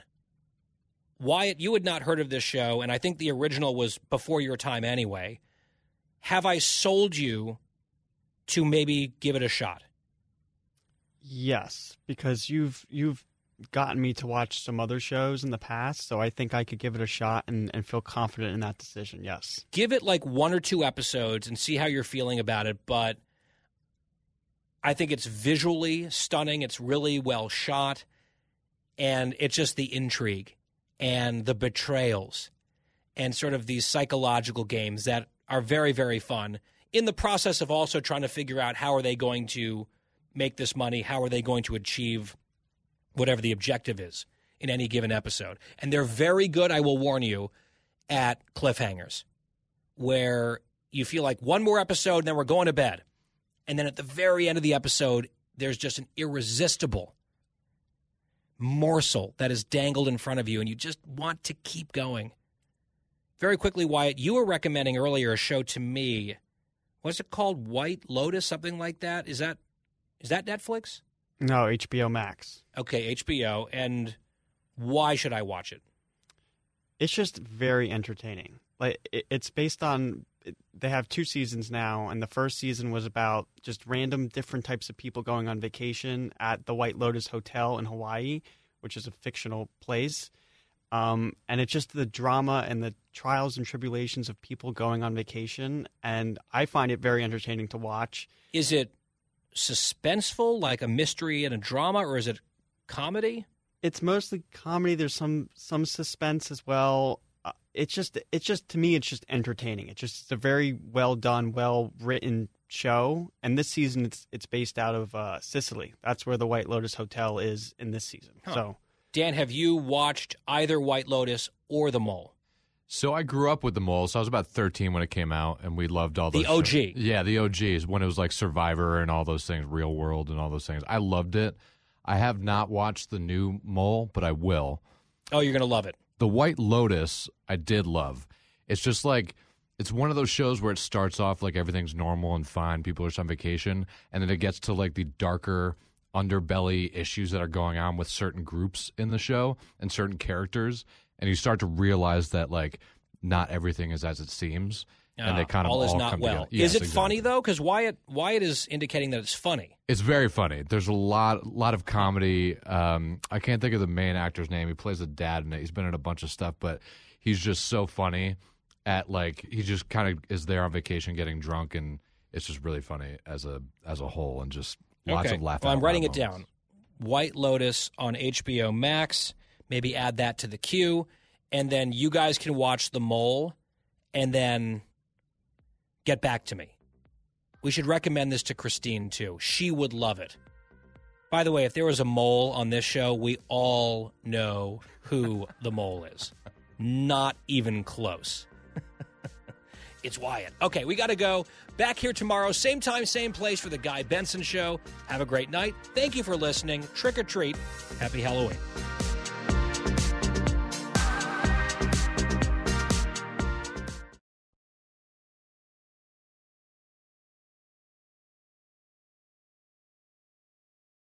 The world of business moves fast. Stay on top of it with the Fox Business Rundown every Monday and Friday. Listen to the Fox Business Rundown starting May 20th at foxbusinesspodcasts.com or wherever you download your favorite podcasts.